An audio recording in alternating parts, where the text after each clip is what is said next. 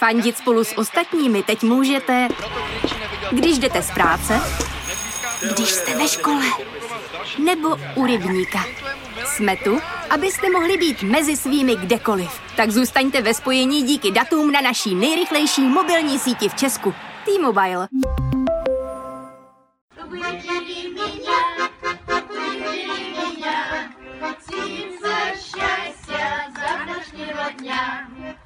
Vladimir Putin v čele Ruska až do roku 2036. O tom, ale také o dalších ústavních změnách se do středy rozhodovalo v celostátním referendu. O co všechno v referendu šlo a jak probíhalo? Jakou roli vlastně má Vladimír Putin v dnešním Rusku a co znamená pojem nekonečný putinismus? To, co se děje doma, vám řeknou naši kolegové. S námi se podíváte ven, za hranice. Z pražského Smíchova, kde sídlí seznam zprávy, vás zdraví Jolana Humpálová a Eva Soukeníková. Máme asi 10 minut na to, abychom rozebrali podle nás to nejzajímavější z aktuálního světového dění. Začíná podcast Checkpoint. Zdravíme vás u nového dílu Checkpointu. V úvodu jsme slyšeli zpěvy u volební místnosti v západoruském Toržoku a z toho může být jasné, že tedy Rusko bude naším tématem. Co se tam děje, Evo? No, o, ve středu tam skončilo referendum o tom, jestli Putin bude dalších 16 let v čele Ruska, ale vlastně v rámci toho si odhlasovali Rusové ještě spoustu dalších věcí a o tom si taky povíme. Nejdřív se teda ale schrneme to, co se dělo v posledním týdnu. V úterý začal v Hongkongu platit kontroverzní zákon, podle kterého mohou být obyvatelé tohoto správního území zatýkáni a souzeni v pevninské Číně. A Peking se okamžitě začal činit a hned zatkl prvního člověka. Situaci v Hongkongu jsme probírali před pár týdny v Checkpointu. Pokud vám tenhle díl unikl, podívejte se do aplikací. Evropského předsednictví se ve středu po Chorvatsku ujelo Německo. Za cíl si dalo vyřešit důsledky koronavirové pandemie. Opomenout samozřejmě nechce ani problematiku klimatu. Prioritu ovšem má vyjednání koronavirového balíčku a víceletého finančního rámce a dokončení Brexitu. Polsko má za sebou první kolo prezidentských voleb. To nepřineslo žádná velká překvapení. Současný prezident Andřej Duda získal 43,5% hlasů. Do druhého kola postoupil i Rafaul Třaskovský. Výhledy zatím vypadají vyrovnaně. Lepší výchozí pozici má ale Duda. Ten mimo jiné nasadil homofobní rétoriku, která u polských voličů vždycky zabere. I tady vám doporučíme starší epizodu Checkpointu. No ale to je tu a s ním i pravidelné zpravodajství o teplotě chorvatského moře, žralocích, cenách benzínu a dopravních zácpách. Všechno se denně můžete dozvědět v cestovatelském seriálu, který tvoří naše zahraniční redakce na Seznam zprávách. Ale teď už zpět do Putinova Ruska.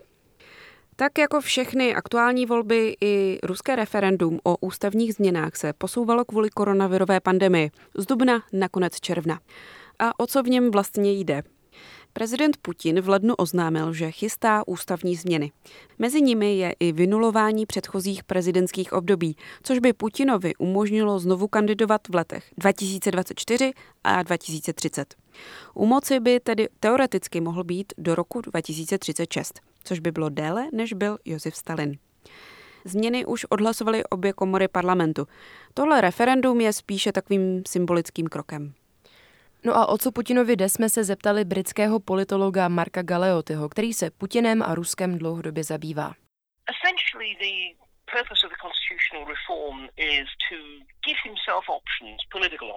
Konstituční reforma má Putinovi především ponechat určité politické možnosti.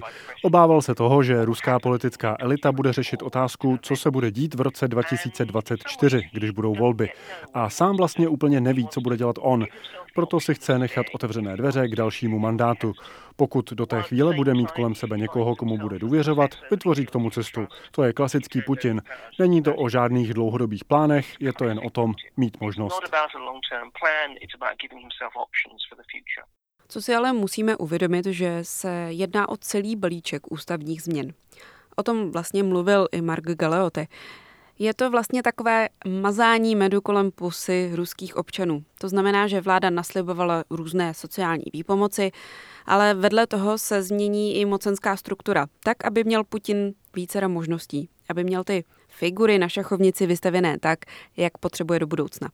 Ale s tím, že táhnout bude moci různě. Například chce více moci pro radu státu, což je aktuálně čistě poradní orgán prezidenta. Sám si ale nechává otevřenou možnost být třeba v čele této rady. Na místo prezidenta, který má spoustu nudných každodenních povinností, o které by se tak nemusel starat. No a vedle toho je v balíčku i zmínka o tom, že manželství je svazkem muže a ženy, nebo o tom, že je nepřípustné znevažovat válečné hrdiny, což je taková ruská klasika. No ale jak probíhalo samotné referendum? Na sociálních sítích se vynořilo spoustu videí a bizarních záběrů, nad kterými člověku tak trochu zůstává rozum stát. Co třeba? No, volební místnosti, tedy pokud se tomu tak dá říct, byly tak říkajíc všude. U cest, v parku, na lavičkách a ty samotné urny byly třeba jen z papíru. A politici se také báli, že kvůli pandemii se budou rusové bát výjít ven a hlasovat. Takže vymysleli různé ceny, které účastníci mohou dostat. Třeba telefony, auta nebo nový byt. Ten ale, samozřejmě naprostou náhodou, získala členka volební komise v Omsku.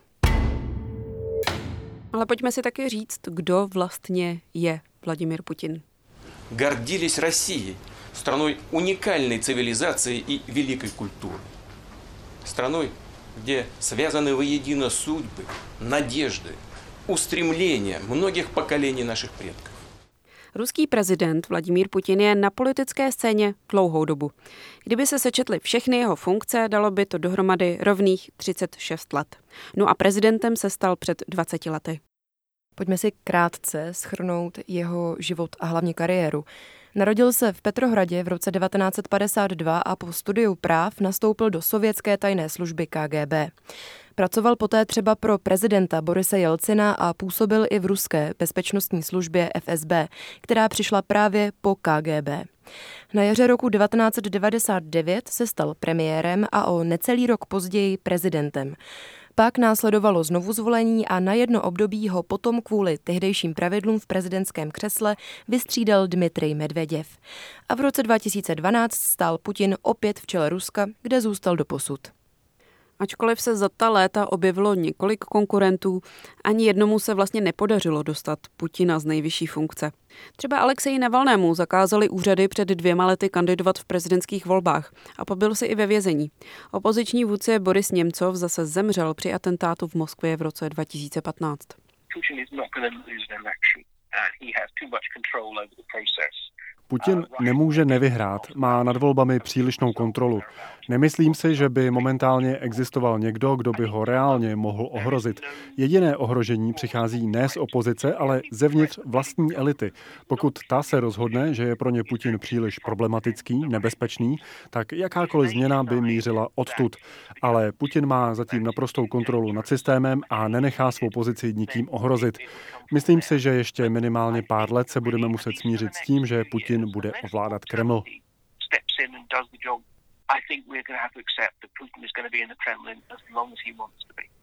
Jak Galeoty zmínil, že Putin nemůže nevyhrát, tak ono se to vlastně tak trochu přenáší nejen do té jeho politické kariéry, ale obecně i do života.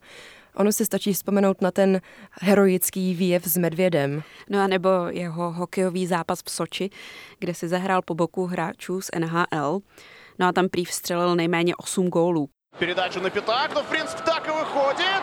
И Владимир Путин с неудобной забрасывает. Nebo sérii vítězství v judu v roce 2016 se mu třeba podařilo srazit k zemi i ruského olympionika. Jediným takovým klopítnutím byla epizoda s amforami. E, to je takový příběh, kdy se premiér Putin v roce 2011 potopil do Černého moře a podařilo se mu tam najít rovnou dvě archeologicky významné řecké amfory. Jeho mluvčí Peskov potom přiznal, že to bylo celé jenom divadelko pro média. No, Putin se sice tváří neohroženě, ale třeba koronavirovou pandemii v Rusku zrovna nezvládl. Řešení krize nechal spíš na jednotlivých oblastech. Putin má i podle odborníků nejlepší politická léta za sebou. Putin doesn't have new ideas. He's been in power 20 years. He's not going to reinvent himself. Putin nemá žádné nové nápady. U vlády už je 20 let, není schopen se nějak reformovat. Když se důkladně podíváme na putinismus, vidíme, že Rusko se stává postupně míň a míň legitimním státem, a to jak v zahraničí, tak doma. A s tím, jak Putinovi docházejí nápady, se postupně posouvá i směrem k ekonomickým ztrátám. Jako kdyby se opakoval scénář ze 70. let, kdy Brežněvovské Rusko postupně oslabovalo. Pořád tu ale jsou i obavy, že putinismus nikdy neskončí. Zajímavé přitom je, že pro mezinárodní společenství je Putinovo Rusko stále věrohodné. A je tomu tak především proto, že v zemi neexistuje žádná významná opozice.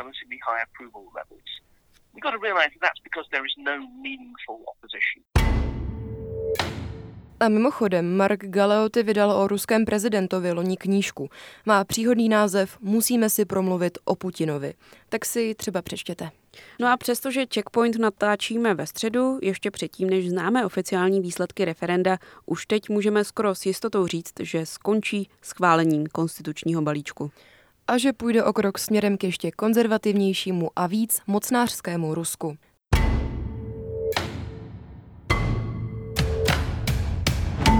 Děkujeme za poslech a nezapomeňte nás ohodnotit na podcastových aplikacích nebo streamovacích službách. Nebo nám napište na mail audiozavináčfirma.seznam.cz A třeba si poslechněte i další podcasty Seznam zpráv.